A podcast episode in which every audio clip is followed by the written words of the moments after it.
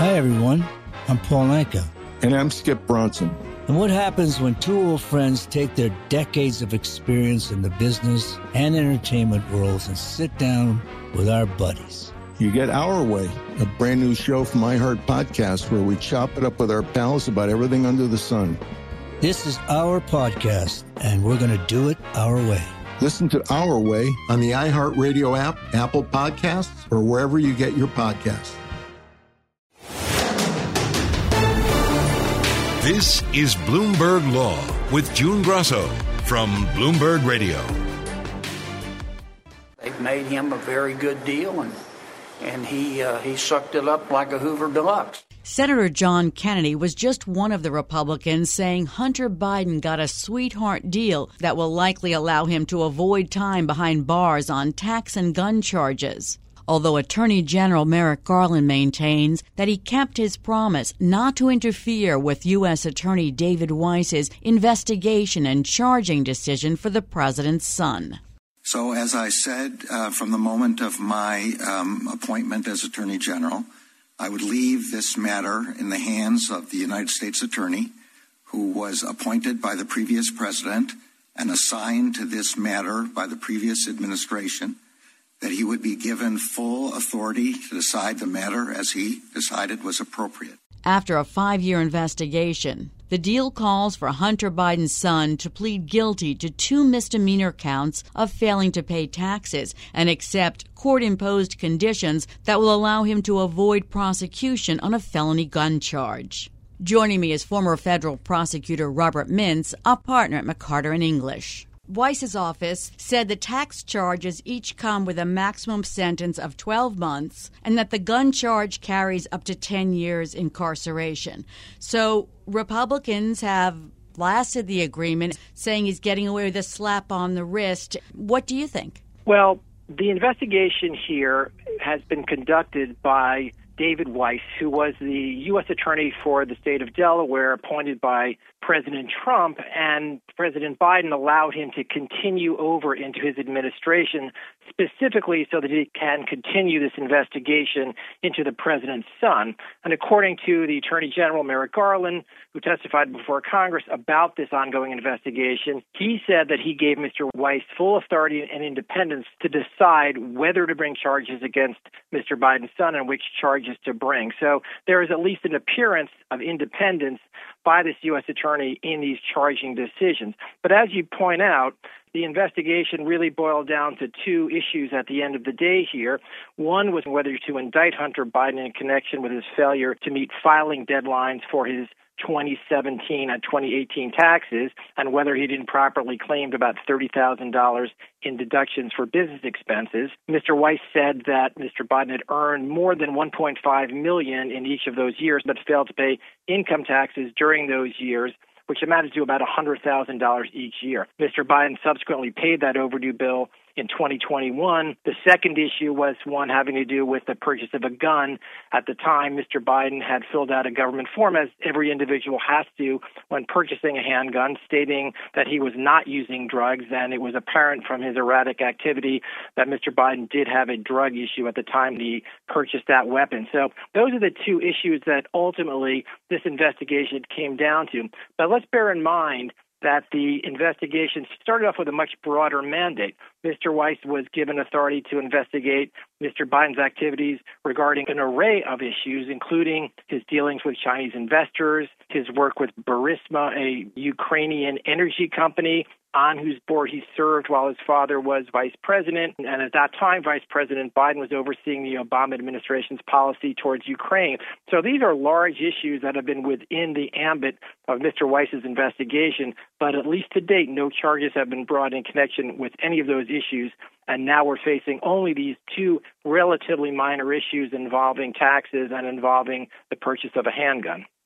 Some legal experts said that the use of a diversion agreement to resolve the gun charge was creative and fairly unusual. And Republican Senator Mike Lee retweeted criticisms of the agreement and said that pretrial diversion programs normally exclude offenses involving the brandishing of a firearm. Is that diversion agreement unusual?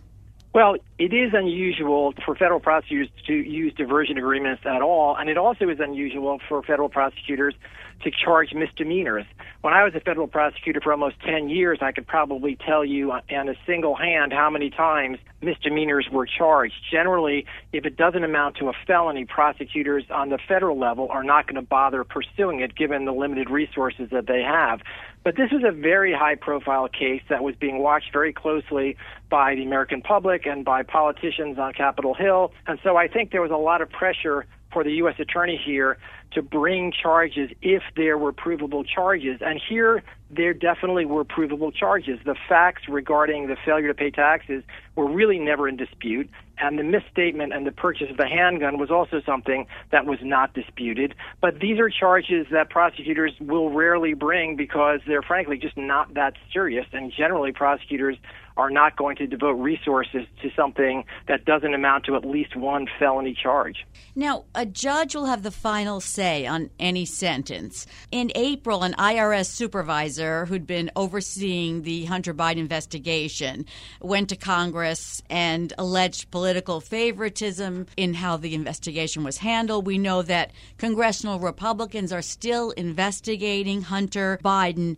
So, could the judge wait to decide whether or not to accept the deal until some of these investigations are resolved? Well, it's possible the judge can really do whatever he or she wants to do here, but typically, if the Department of Justice is recommending a particular plea deal, it's rare for judges not to accept it. I will tell you that it does happen. It has happened a handful of times if a judge believes that the government is essentially giving away the store or there's something improper about the deal that the government has struck with the defendant.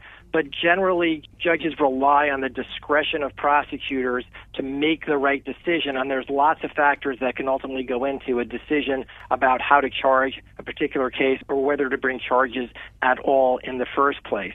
So this is going to be something that I think everybody's going to watch carefully to see what the judge does but I think it's unlikely that the judge is not going to agree to it, particularly since it is being recommended by Mr. Weiss, who was a Trump appointed U.S. attorney and who, by all accounts, had complete independence in terms of whether or not to bring these charges and ultimately what charges to bring no doubt this is going to continue to be a political issue as the campaigns progress. But do you think it's sort of been a litmus test for the Justice Department about how it would handle this kind of politically explosive case? Well, these kinds of cases historically have been very difficult for the Department of Justice to handle because of the close familiar relationship between the defendant and the President of the United States. We can think back on other presidents who had family members who were subject to criminal prosecutions, and it always is awkward because no matter what you do, it seems like there's something improper. If they give a deal that seems to be too lenient, people are complaining that the president or the White House and political operatives interfered with the Department of Justice decisions. If the Department of Justice is aggressive, other people will say that is being done in order to make a political statement. So it's a tough line for prosecutors to walk in this case. But at the end, they have to look at the facts, they have to look at the circumstances that are unique to each case and decide what they think is an appropriate resolution. This was a case that was being negotiated between Mr. Biden's lawyer and the Department of Justice for many, many months. And there no doubt was a lot of back and forth here between the Department of Justice and Mr. Biden's lawyers as to whether or not there should be criminal charges at all, and if so, which ones he should ultimately have to plead guilty to. Bob, I want to turn for a moment to the upcoming criminal trial of former President Donald Trump on the classified documents charges. Judge Eileen Cannon issued an order for the trial to begin on August 14th. What are the chances it will actually start on that day? Well, it's unlikely that it will start that day. Typically, judges will set a date that is within what's called the Speedy Trial Act, and that means that once a defendant is indicted, the defendant has a right to a trial within 70 days. In other words, the Department of Justice and the federal prosecutors have to be ready to go once they pull the trigger on an indictment. They can't indict a defendant and then say, oh, we need a year, a year and a half to continue to investigate this case before we're ready to go to trial. So the Speedy Trial Act is there to protect defendants' right to a speedy trial in the event they want the government to go to trial as soon as possible. But what happens typically, and what's undoubtedly going to happen in this case, is that the defense does not want a speedy trial, and the defense wants to delay and draw out the trial. And in this case, there's an ample number of issues that I think we're going to see that will result in a delay of that trial date, perhaps months, perhaps even longer before this case actually goes to trial. So the special counsel, Jack Smith, appears to be trying to keep to a speedy trial schedule. He started turning over evidence to Trump's legal team, including grand jury testimony of witnesses. How much more complicated is this case because of the classified documents? The fact that there's classified documents in this case does make it more complicated than the vast majority of cases that go to trial in federal court. And for starters, there's going to be delay built into this trial because although the, the, the government is beginning to turn over evidence as it has to in discovery to the defense counsel, the defense lawyers here have to obtain security clearance in order to look at much of this classified evidence, which means they have to undergo a background check, a process to obtain clearances in order to look at these documents. And that's a slow process. That easily can take months before the defense lawyers can even begin to look at the classified documents that are evidence in this trial. So that's one reason this case is going to be delayed. Second reason it's going to be delayed further is also related to the classified evidence that's at the heart of this case, because there's going to be, in parallel to what we see in open court, the public proceedings, there's going to be a secret litigation that goes on in this case where the defense lawyers, the prosecutors, and the judge, out of the public view, are going to discuss how the classified documents are going to be handled at trial. It's going to be something that's handled under what's called the Classified Information Procedures Act, and that is an act which controls how classified information may be given out into the general public. And that's going to be an ongoing negotiation with prosecutors, with the defense counsel, and with the judge. And ultimately, if prosecutors are unhappy with any of the rulings that Judge Cannon may hand down in connection with these classified documents, they have the right to appeal that immediately to the U.S. Court of Appeals for the 11th Circuit in Atlanta. So if they decide that they want to appeal one of these rulings, they have the right to do it, but that's going to delay the trial even further. Bob, why do the defense attorneys have to examine all these documents? Why isn't it enough to know that they're marked classified, marked top secret? I mean, why do they have to go into what's in them? Well, it's just a bedrock principle of our judicial system that if the government is going to rely on documents, the defense has a chance to look at them. Now, the government is going to argue, no doubt, to the trial judge that those documents can be redacted. So essentially, certain classified portions of them can be blocked out because they're going to make the very argument that you just alluded to, which is to say there's enough information in these documents to prove that they're classified. We don't necessarily have to show every detail in open court.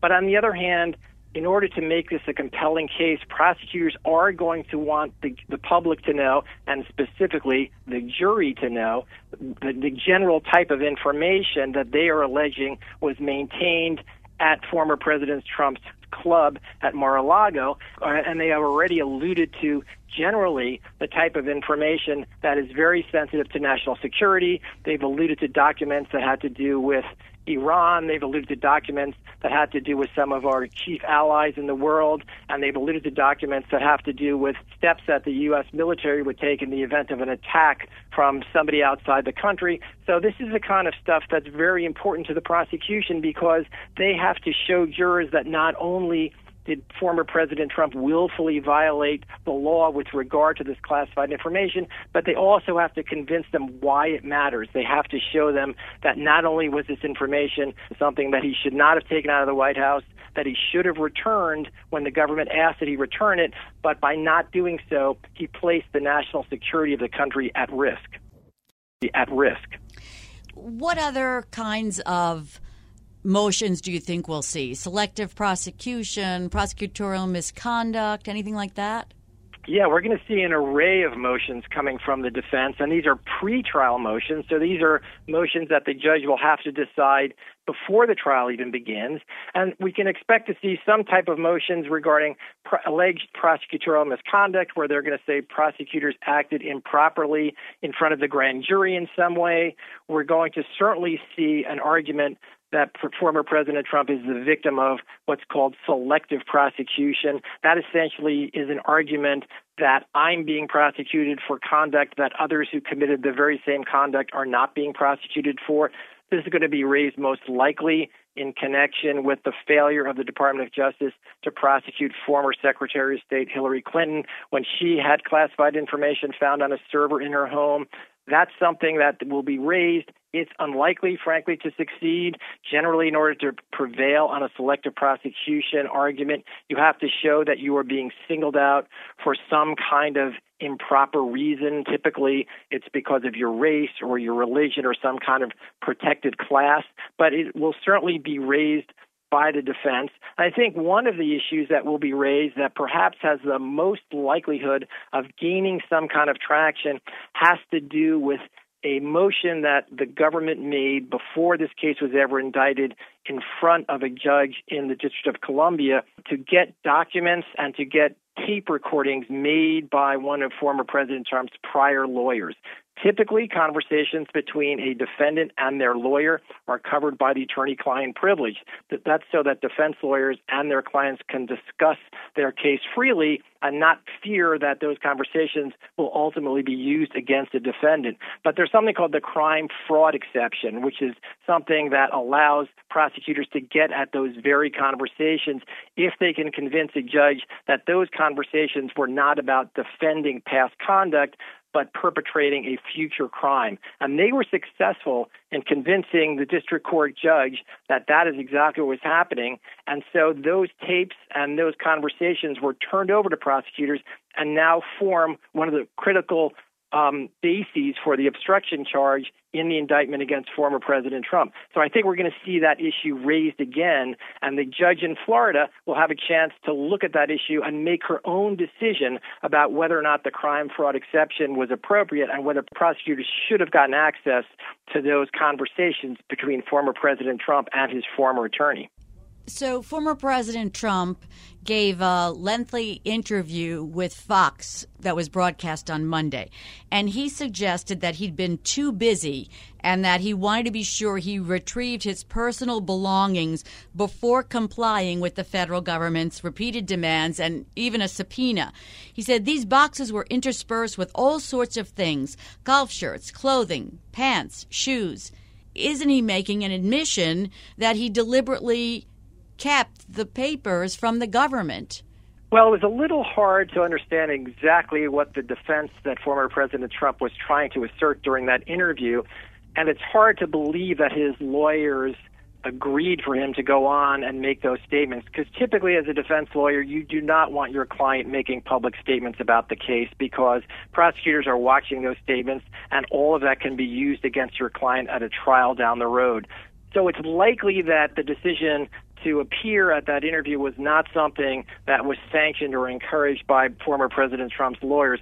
On the other hand, we are going to see this case played out on two fronts inside the courtroom and also in the court of public opinion. And former President Trump was no doubt playing to the court of public opinion. He knows that people are watching this case very carefully and they are listening to every statement he makes regarding his conduct. And of course, he has attacked both the special counsel and the indictment as being politically motivated. And I think those interviews are just a further attempt to try to delegitimize both the prosecutor and the prosecution itself to the extent that he ultimately reaches individuals who might find their way into a jury pool for this case that could ultimately be a successful defense in the sense that he, his lawyers may ultimately convince even one juror not to convict on the basis of jury nullification. In other words, if a juror is convinced that even if everything the prosecution says is true, this is a case that never should have been brought, they may vote against the conviction, even though the government may have proven their case beyond a reasonable doubt. Yeah, because he continued to insist that he had every right to have those boxes and that he declassified everything that he had. And I don't think that his defense lawyers have ever used any of those in a courtroom. So, do you think that they might still bring it up at trial and just try to throw everything out there? Well, you know, one of the big questions for this trial is going to be whether or not former President Trump takes the stand in his own defense. if he does, he certainly will be cross examined by prosecutors as to all of these public statements, and I think it's going to be difficult for him to defend his position. And so I think what he's doing is trying to sway public opinion and trying to appeal to the jury pool in South Florida specifically in the hopes that he may convince one or more jurors that this prosecution should never have been brought in the first place. And that's going to make it much more difficult for prosecutors to ultimately get a conviction here. I do think that some of the statements that former President Trump has made publicly and in interviews after his indictment may ultimately be damaging to his case at trial because remember, this is not a case about which documents former President Trump took with him from the White House. Prosecutors are going to instead focus the jury on the question of what former President Trump did after prosecutors and after the government demanded the return of those documents.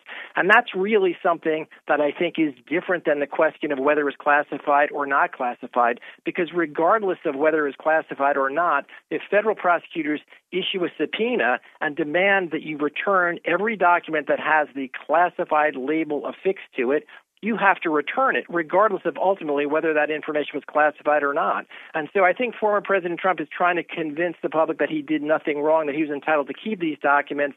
The battle lines will be drawn when prosecutors try to refocus the jury not on the question of whether this information was classified or not, not on the question so much as whether or not President Trump was even committed a crime by removing those documents from the White House in the first place, but whether or not once he was requested to return those documents, he obstructed justice, he got others to lie on his behalf about those documents, and whether he actively misled federal prosecutors about the fact that he continued to retain classified and national security sensitive documents at his club in Mar-a-Lago after prosecutors first requested it through the National Archives, then requested it through a federal grand jury subpoena, and ultimately resorted to a search warrant in order to try to recover those documents. Thanks so much for your insights, Bob.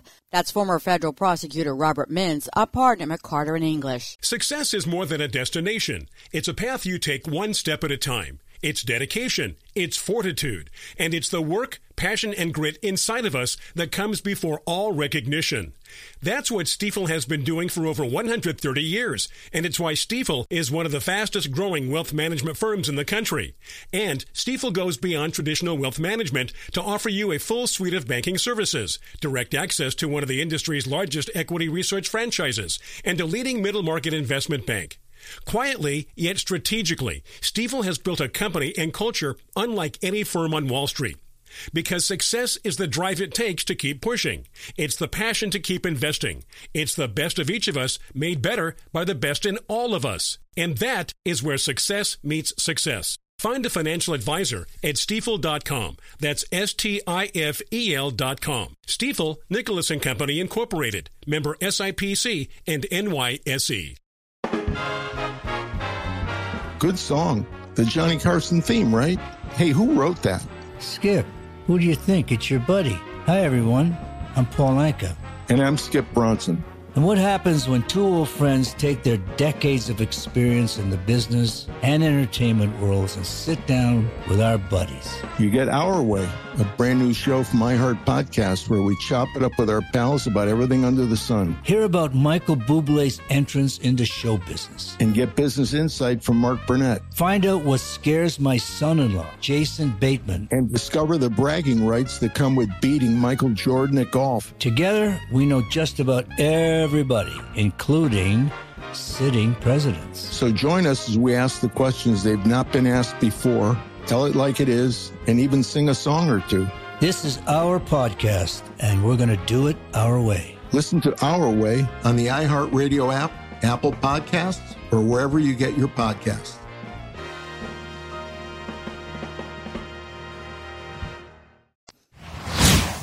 Call to me, call to me, lands far away. Elves have forests to protect, dwarfs their mines, mend their fields of grain. But we Harfoots have each other. Darkness will march over the face of the earth. It will be the end not just of our people,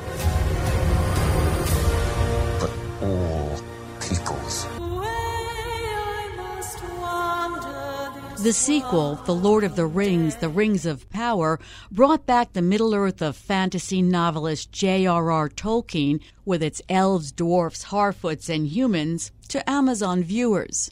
It was the most expensive television show ever made, with close to a half a billion dollar budget, but it's now the subject of dueling lawsuits. Joining me to untangle the lawsuits is intellectual property litigator Terence Ross, a partner at Katten Muchin Rosenman. So, Terry, this started, and it's sort of amazing to me, but it started with a writer, Demetrious Polychron, suing the Tolkien estate and Amazon for their production of The Rings of Power, saying they had infringed his sequel to Lord of the Rings called The Fellowship of the King. He filed a lawsuit back in April of this year after a period of time in which he was exchanging correspondence with the Tolkien estate and apparently didn't like what he was hearing back from the Tolkien estate. So he went out and filed his own lawsuit. And a couple months later, after additional attempts on the part of the Tolkien estate to settle the matter, they filed on June 1st a copyright lawsuit in the same court against Mr. Polychron. Tolkien's estate says it has a policy of not licensing writers to create sequels. And so it refused permission. Where does that policy stand in this dispute? So, to understand the dispute, you have to understand that the Copyright Act gives authors of works multiple rights. So, it's not just the right to sell their book or to display their artwork to the public or to broadcast their music. It includes the right to prepare derivative works. And derivative works are works that follow on the original work. So Star Trek was followed by Star Trek The Next Generation. And Star Trek The Next Generation would be considered and was a derivative work of the original Star Trek not the same characters, but sort of the same universe and setting that was used by the original Star Trek. And so the author of Star Trek, Gene Roddenberry, had the exclusive right to prepare such a derivative work, and no one could come along and do that, if you want to call it a sequel, without his permission. So that's where we are here. J.R.R. Tolkien's trilogy, of Fellowship of the Ring, gave him an exclusive right to prepare derivative works, which would certainly include any sequel to The Fellowship of the Rings. And apparently, that's exactly what the work at issue here is a sequel. The Tolkien estate alleges that Polychron used a lot of copyrighted protected elements, such as 15 poems or other passages copied verbatim, hundreds of the original characters, and recycling of the entire plot premise of the trilogy. So it sounds like the estate has a good case. What would be the writer's defense here? I'm not sure what the defense of the writer would be. I think the Tolkien estate has an excellent case and made excellent in part by the communications from Mr. Polychron to the estate in the years leading up to litigation he has repeatedly said that this was a sequel and that it was intended to adhere as closely as possible to the Fellowship of the Ring and to use similar characters and settings so that readers and fans of Fellowship of the Ring would recognize it and believe it. He at one point referred to it as a loving homage to Professor Tolkien. So he has said a lot of things that sort of undermine any of the usual defenses such as fair use. I mean, at one level, you could think of his work as a theme of good triumphing over evil. And at the most general, the broadest possible level, that's what J.R.R. Tolkien's Fellowship of the Ring is about good triumphing over evil. And certainly no one can copyright that, a theme that has come down through history and simply can't be monopolized by any one writer. The problem is, this work was set in the exact same fictional universe of Middle Earth that Lord of the Rings was set in. It used a very similar plot a fellowship of hobbits and humans who come together, form friendships, go on a quest, and then overcome evil, which is strikingly similar to the Fellowship of the Rings. It's got lots of the same scenes and settings. The key character in this new work by Mr. Polychron is Samwise Gamgee, who hmm. was the companion of Frodo during the Fellowship of the Rings. He's taking the exact same character, set it in the exact same place, the Shire, and uses many of the same places on the journey, Rivendell, the Prancing Pony Inn, all these places reappear. And on top of that, there are numerous passages that are just taken verbatim from Tolkien's work. And it's sort of stunning that he had enough nerve to sue Amazon for the Rings of Power series for stealing his plot lines and characters from his book. Yeah, the stunning thing about it is that the lead defendant in that lawsuit is Jeff Bezos, who just happens to own the Amazon studios. I mean, it's exactly the sort of overreach that you see with lawsuits that have limited validity. I mean, names Professor Tolkien's grandson merely because he's the executor of the Tolkien estate. I mean, this is just inappropriate in many ways. And the ask in that lawsuit is $250 million. $250 million. It's just extraordinary. The So- chutzpah, the fellow. That's the word. So the trust said that he plans to release up to six additional books, all based on Tolkien's characters. They're demanding that his books be taken off the shelves of stores. Would a court go that far? Oh, absolutely. But first, they're not being sold on the shelves of any bookstores. They're being sold by him online. This is a self published work, which probably tells you something about it right off the bat. And the lawsuit by the Tolkien estate goes to great lengths to point out how bad the writing is compared to Professor Tolkien's writing. So, what the lawsuit wants is to have the court enter an injunction stopping him from any uh, future sales by himself online, as well as uh, stopping any future works, all on the basis that these are derivative works, and the Tolkien estate has the exclusive right to prepare derivative works. And Terry, we've seen these fan fiction lawsuits before.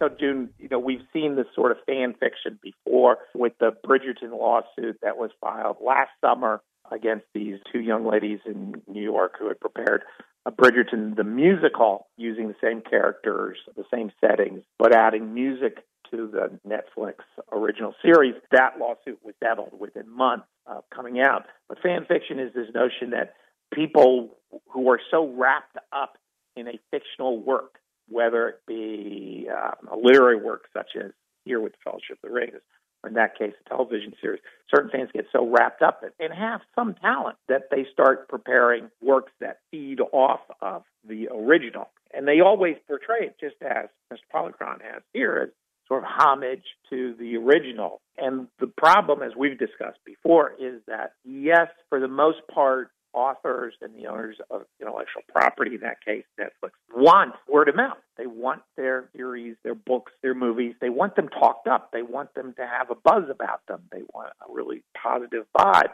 And that's done by sort of sub rosa encouraging fans to do things like that. It's always drawing a line, though. What constitutes going too far? And in the Bridgerton case, preparing a musical, full body musical, and putting it on at the Kennedy Center here in D.C. was just too much, and Netflix had to bring a suit to stop that. Here, the Tolkien universe has never needed that sort of fan buzz, word of mouth. This series came out in 54 and was instantaneously bestsellers and became iconic. I mean, we all had to read them in high school. I mean, because they were considered more than just science fiction, they were considered works of literary art that needed to study. And there have been so many academic pieces written on this. And then the movies came out in 2003, I believe, which just took them to new heights. So there was never any need on the part of the owners of the intellectual property and Fellowship of the Rings to have fan fiction. They had all the buzz they needed. They had a really great vibe beyond buzz. I mean, these are considered some of the greatest novels in English history by academics who know what they're talking about. And so you just didn't need it. And that's why they've never encouraged this sort of fan fiction and tried to shut this guy down as soon as he poked his head up unsuccessfully and now finally had to take the, the last step of filing a lawsuit to shut him down. Well, we'll see how long it takes to settle this one. Thanks, Terry. That's Terence Ross of Katten Rosenman. And that's it for this edition of the Bloomberg Law Show. Remember, you can always get the latest legal news on our Bloomberg Law podcast. You can find them on Apple Podcasts, Spotify, and at www.bloomberg.com slash podcast slash law. And remember to tune into the Bloomberg Law Show every weeknight at 10 p.m. Wall Street time. I'm June Grasso, and you're listening to Bloomberg.